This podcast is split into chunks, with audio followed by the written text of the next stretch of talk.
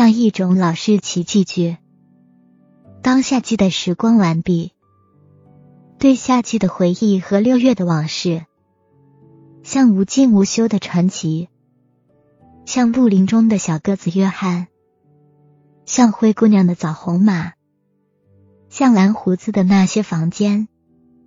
他的蜜蜂虚幻的哼鸣着，他的花儿像一个梦，使我们欣喜，以致几乎流泪。